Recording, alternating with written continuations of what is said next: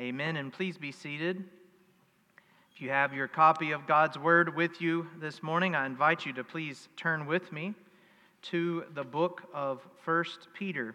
1 Peter chapter 1, we are now 2 weeks into a new series. You can also find the text this morning on the insert that came along with your bulletin.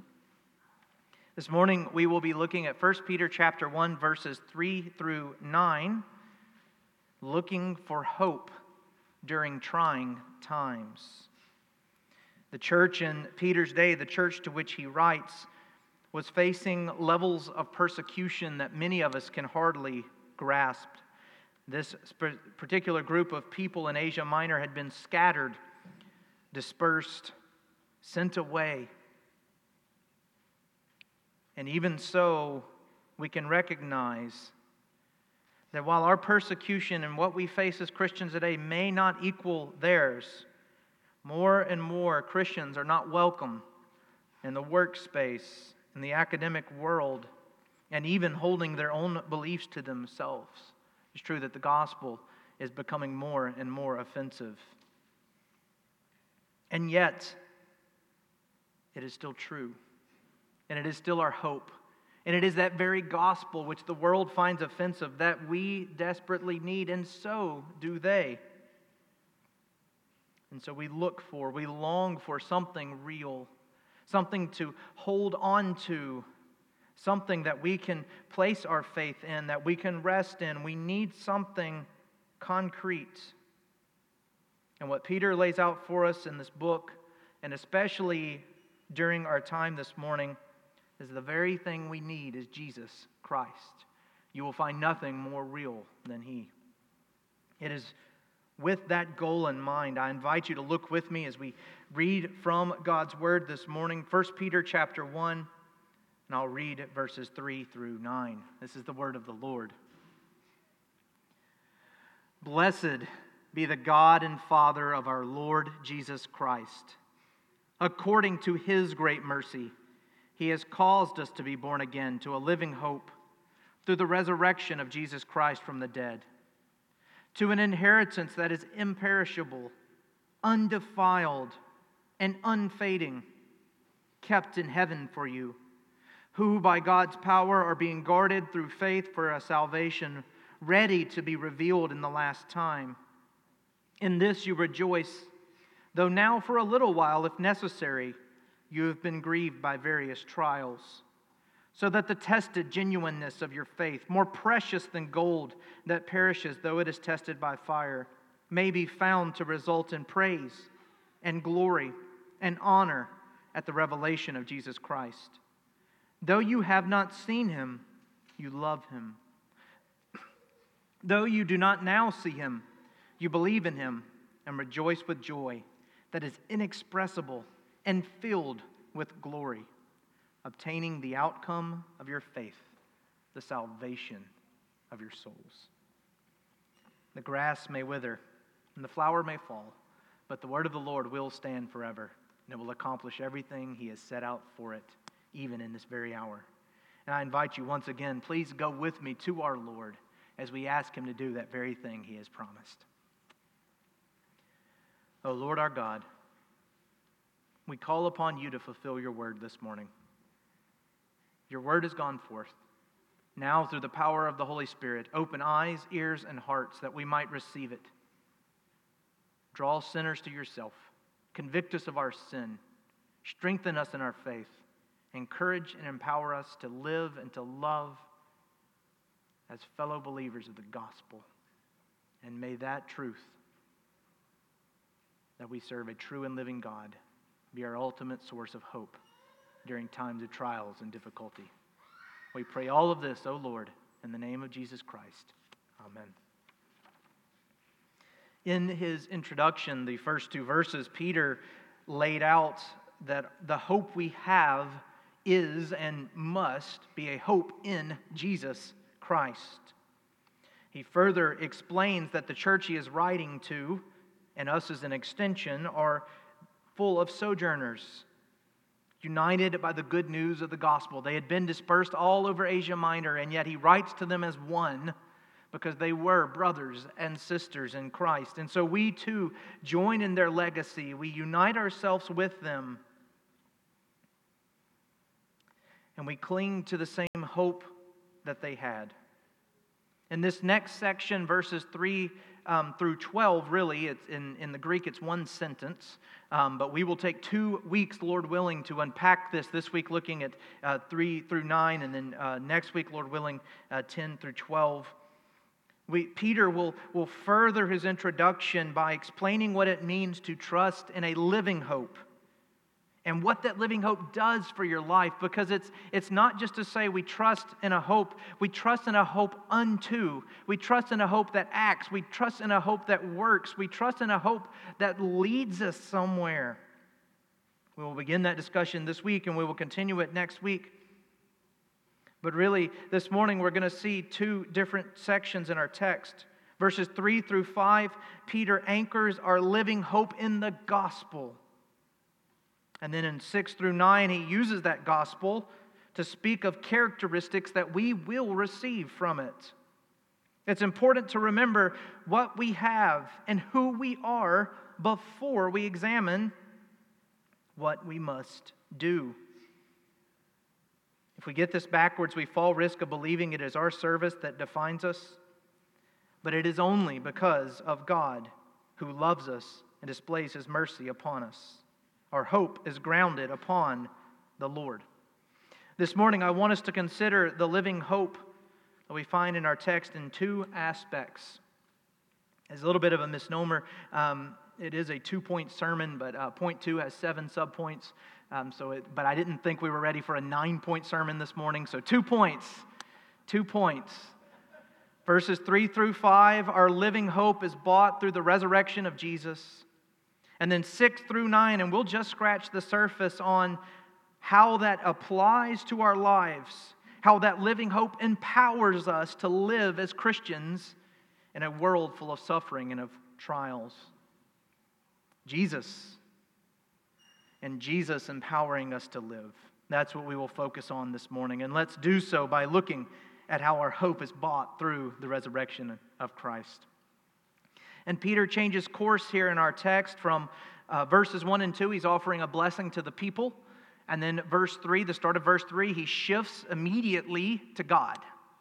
Blessed be the God and Father of our Lord Jesus Christ. And this shift, it provides clarity as to where he is headed in the next several verses. And from that, we learn a few things. First, there's a focus on God. And there must be.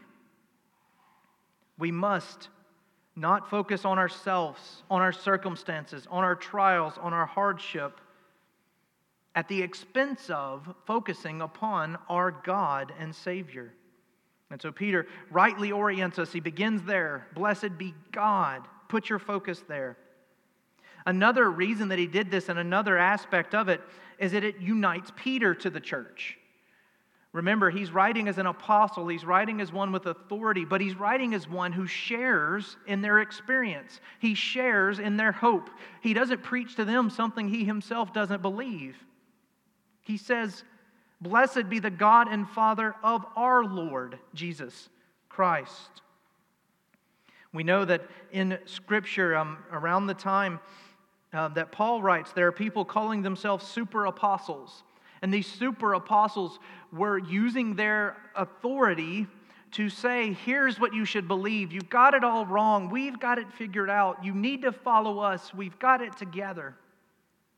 And it's interesting when you see them, and especially when Paul writes against them, he says, no, I speak plainly to you.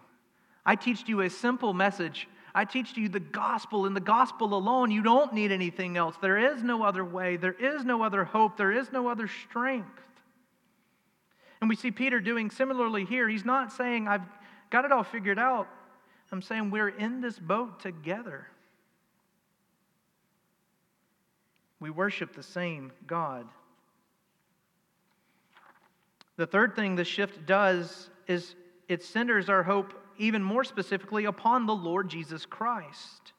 And this will be the heart of Peter's message this morning. And he's doing something very clever here, if you caught it. Blessed be the God and Father of our Lord Jesus Christ. He's chosen his words very carefully. This is a very rich theological statement. You see, in this time, not only was there physical persecution, but the church itself was facing false teachers left and right, people misunderstanding and misrepresenting the gospel, people questioning Jesus, questioning his deity, questioning his humanity. Every aspect of his life was being pulled apart in order to make it make sense in a worldly way. And Peter is saying very clearly and very definitively, Jesus is the Son of God and God himself. He is Lord, Savior, Redeemer. With that comes everything Jesus promised. All of the prophecies, all of the promises, all of the expectations have come true in Christ and will come true for the church. Peter is defending Jesus here. Not that he needs defending, but in order to encourage the church, he's saying, this is who I present to you. Trust in him. And with that setting the stage, he goes on to explain what exactly this Jesus has done to warrant such a title. He says, according to his great mercy, he has caused us to be born again to a living hope through the resurrection of Jesus Christ from the dead. When we consider the holy God, one of the first thoughts that should come through our minds is that it is by his mercy and his mercy alone that we are born again. If you were with us through our study of Genesis, you remember in the life of Noah, he was a righteous man. Noah didn't declare himself righteous. God did. God said, you are righteous. Now live for me. Peter is saying the same thing here. According to God's mercy, God saying, you are mine. You have a living hope. You who trust in God for the forgiveness of your sins do only by his mercy.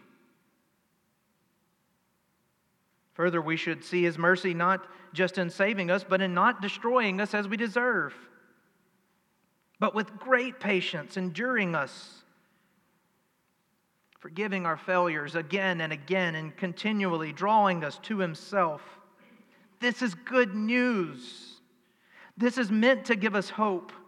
Peter says we are born to a living hope. The fact that God saves sinners and brings them from the death unto life is hope.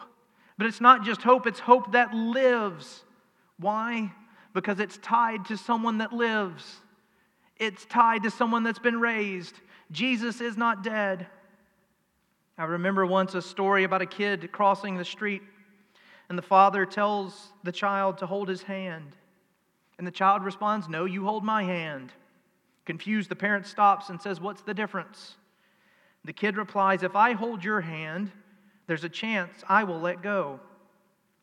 But if you hold my hand, I know it will be secure through the entirety of our walk and can guarantee that I will be safe.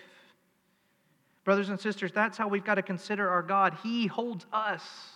It's not that we hold on to him. If you get into that thinking, it's very easy to say, well, I will grow tired. I will get weary. I will wear out. But no, the Bible is very clear. God holds us in the palm of his hand, and we will not fall. We will not falter. We may stumble occasionally, but the Lord will keep us safe and secure. And that has been bought for you. It has been paid for. Oh, that we would grasp that this is secure and true for our lives. It's so much so, this is so important, this idea, this mindset of resurrection that Paul warns the church in the opposite in 1 Corinthians 15, verse 13. If there is no resurrection, then not Christ has been raised. And if Christ has not been raised, our preaching is in vain and your faith is in vain. Putting it plainly, if there is no resurrection, we're wasting our time. There's much, much more worldly profitable ways we could be spending our time together than reading and studying the word of someone who is not true. He goes on in 1 Corinthians 15 to say, but because he is true, he is your hope. Because he does live, you too shall live. This is historical fact that Christ was raised from the dead. We do believe in a resurrection. It's why we say our hope is living. Christ did not remain in the tomb. It is empty. It's precisely why all the crosses in our building are empty. You will not find a cross in this building with Christ upon it because he's not there. He faced death and he defeated it. He rose from the dead. He ascended into heaven. And he's there now making intercession for you. He's praying for you. Even this hour, he's promised it daily, continually praying on your behalf to the Father and preparing a place for you. That's why we say our hope is living, because it is living and it is active. And it provides for us an inheritance. An inheritance, he says in verse 4, an inheritance that is imperishable, undefiled, and unfading, kept for you in heaven, who by God's power are being guarded through faith for a salvation ready to be revealed in the last time. Your faith in the resurrected Jesus Christ is a faith that says, he is coming back for me. He hasn't yet, therefore we're not done. Because when he's done, he's coming back. And you can be certain there will be nothing that will stop it.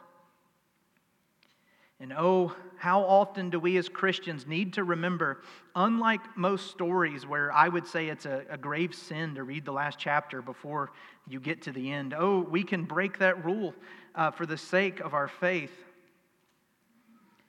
Listen to me, please.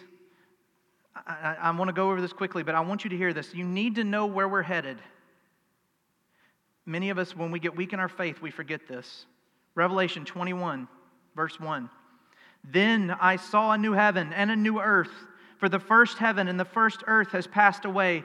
The sea was no more. And I saw the holy city, New Jerusalem, coming down out of the heaven from God, prepared as a bride adorned for her husband. And I heard a loud voice from the throne saying, behold, the dwelling place of God is with man. He will dwell with them, and they will be his people, and God himself will be with them as their God. He will wipe away every tear from their eyes. Death shall be no more. Neither shall there be mourning, nor crying, nor pain anymore, for the former things have passed away. And he who was seated on the throne said, behold, I am making all things new. Write this down, for these words are trustworthy and true. This is what we're striving for, dear believers. This is the inheritance that is imperishable, undefiled, and unfading, kept secure for us in heaven. It is our eternity with our God. Oh, my desire, my great desire for each one of you is that you today would have this fill your life, because I know, just as Peter knew, that this is what you need, because you will face trials, you will face persecution, you will face hardship, and this truth does not do away with that, but it comforts us through it. It gives you the strength to endure. Sometimes it doesn't even lessen the pain, but it points our attention and our focus on the end, on the goal, on the prize. Because Jesus is living. And here's the beauty of this. Well, I specifically speak to you today, dear brothers and sisters in Christ. If you're here today and you don't trust in Jesus Christ, you can have this too. You are not excluded from this hope. You are not excluded from these promises, from these blessings. All you do is repent. Get on your hands and knees, plead with God to forgive you, and place your trust in Him, and you too join this truth, this reality, this living hope. I sincerely, and this has weighed on my heart and mind a lot this week, I don't know how people who do not know Jesus Christ endure the trials of this life. I really don't. I don't understand. I don't get it. It makes me all the more zealous to want to preach this message because that's what they need. We know we need it, and we're believers, we who trust in Him. How much more do they that are lost? The beauty of this gospel message and our living hope in the resurrection of Jesus is it doesn't end there. That would be enough, though, wouldn't it? We could end there. Amen, praise God. Let's move on. But it works in us unto. It works in us unto many things. And what I want to spend the rest of the time this morning looking at is just a few of those things. And like I said, there's 7 truths here. Really could have been about 10 or 12, but we clumped some of them together. At least 7 truths that believing in the living hope of Jesus Christ will perform in you, will do for you, will equip and empower you to live as holy people.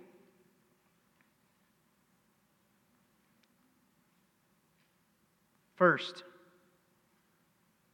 rejoicing. Having this knowledge should and must drive you to rejoicing. Verse 6, in this you rejoice. Having our hope, our living hope in Jesus Christ, should cause us to rejoice, to celebrate, to give praise and glory unto. Now, that's not to say rejoice when you feel like it. That's not to say when it is easy to do so. No. We're often called to rejoice when it's hard. David, at the loss of his child, he washed his face, he went and he worshiped God. Why? Because God is holy and He is worthy. And the fact that we have been saved should shake us to our core. And look, I get it. That will look different for each of us. Some of us are more stoic in our demeanors. Some of us express our joy more externally, and some of us more internally, and that's okay. That does not diminish the level or quality of your joy. But we as Christians should be some of the most joyful people upon the earth. We've been given the greatest gift imaginable, God Himself saving us and calling us His own, being merciful to us. Secondly, this living hope will help us endure grief from various trials. Now, it may be interesting to promise grief in a list of things that the gospel gives us. But as we mentioned last week, if you are in Christ, you will face trials. It's guaranteed, it's certain. It is a part of who you are. In this you rejoice, though now for a little while, if necessary, you have been grieved by various trials. Our living hope, Jesus, will see us through it. We often go to the greatest example. What is the worst thing that can happen to us in this life? We would almost always say death. But what is death but passage from this life into the next? From this life of temptation and hardship and trial to the very presence of God, of the one who was raised from the dead. Remember, He started there for a reason. Our hope is in the resurrection of Jesus. Elsewhere, Paul says, if Jesus has been raised, so too will you be raised, for He is the first fruits. If there's a first fruits, there has to be a second fruits, and you are the second fruits. I know grammatically that gets a little weird, but that's the truth of it. Because He was raised, you will be raised, and that will strengthen you during times of trials and hardships. And note, 2 little phrases Peter says here. Trials, if necessary, they're not always necessary. And also, they are for a little while. They will not last forever. They cannot. In the eyes of eternity, what is but a little while, a few days, hours, years upon this earth? Our hope, our living hope in Jesus Christ will give us the strength to endure trials. Thirdly, the tested genuineness of your faith, more precious than gold that perishes, though it's tested by fire, may be found. Genuineness. genuineness of your faith. I love one commentator explained this comparison like this. Genuine faith is more valuable to God than gold, because He is a God who delights in being trusted. And since God's evaluation of something is the ultimate standard, Peter's readers have a secure basis for a sense of ultimate meaning and importance in your lives. The ultimate standard. It cannot be trumped. It will not be changed. When God says that your faith is genuine, it is genuine. And it is precious. It's precious to you and it is precious to Him. This does not mean that we will escape trials. Rather, we will see that our faith is seen as greater because of them. Just as gold is purified again and again and again in the fires, just because gold has to endure trials over and over and over again to become pure, so too we in a greater sense will endure and endure and endure to the glory of God and to our good. Fourthly, Peter says this genuineness will cause, and here's where I'm cheating a bit, praise, glory, and honor. Verse 7, the tested genuineness of your faith, more precious than gold that perishes, though it is tested by fire, may be found to result in praise and glory and honor. Another blessing, another characteristic of true faith in Jesus is praise and glory and honor. It will bring about in us the desire to glorify God. When you have endured seasons of trials and have come out on the other side knowing that God sustained you, there will be praise. Look over and over. Look at the Red Sea. Look at many of the conquests of David. Look at many of the times in Scripture. What happens as they find themselves on the other side of a trial, on the other side of a hardship, on the other side of a difficulty? They burst into song. They celebrate. They delight in their God. Again, I recognize that this will look different in each of us. This will look different in our ways of expression, but that does not diminish what is taking place. Fifthly, this shall increase our love for God. Peter says, though you have not seen Him, you love Him. The verb here is in the present tense, indicating regular, continual action. It's not, you will once love Him. No, it's you will daily, habitually, regularly, continually love Him. Him being God, our living hope. It's a trusting in Him because we know that He lives. It's a resting in Him because we trust what He has done. It is a hoping in Him because we believe He is coming back. It is a love that is almost beyond description. In fact, Peter does that work for us in our sixth characteristic. Though you do not see Him, you believe in Him and rejoice with joy that is inexpressible and filled with glory. We believe in Christ. We rejoice with joy. We are filled with the glory of Christ in a way that is almost inexpressible. A lot of Christians do try to express this, and they do so in awkward ways. And I'm not trying to make fun of anyone this morning, but some will get graphic T-shirts that have Christian sayings and funny statements on it, and they will go out as a billboard. I'm prone to this, and Facebook pictures will tell you that there was a season in my life that this was the case. And we'll say, that is our evangelism to the world. Jesus gave all of His blood. You can give a pint. We had that during a blood drive once. And it's like, I am witnessing for Christ. Maybe. There's nothing wrong with Christian T-shirts. I think they can be just fine as long as they're not blasphemous. But if you are a Christian, if you do believe in Christ, people shouldn't spend a large amount of time with you and walk away wondering what you believe. They shouldn't. There's no way, if all of this is true, and if this is produced in your life, and someone spends lengthy time with you, that they walk away going, I wonder what they believe. It should come out in all of the aspects of our lives. some mundane ways that this will come out. It should come out in how you conduct your business. It should come out in how you treat others. Some pet peeves of mine. It should come out in how you order food at a restaurant, how you walk your dog, how you re-rack the weights in the gymnasium. Every aspect of your life should be different because you are a Christian. Everything should be different. It should look different. We, of all people, should be the ones to say, you know, these are the rules. You know, this is what's good. You know, this would be helpful. You know, here's where I can live differently. Because I tell you, dear Christian, I really tell you, more so than that Christian t-shirt, you start doing this, and people will say, why are you the way you are? And then right there, because of the hope of the resurrection of Jesus Christ, right there's the gospel.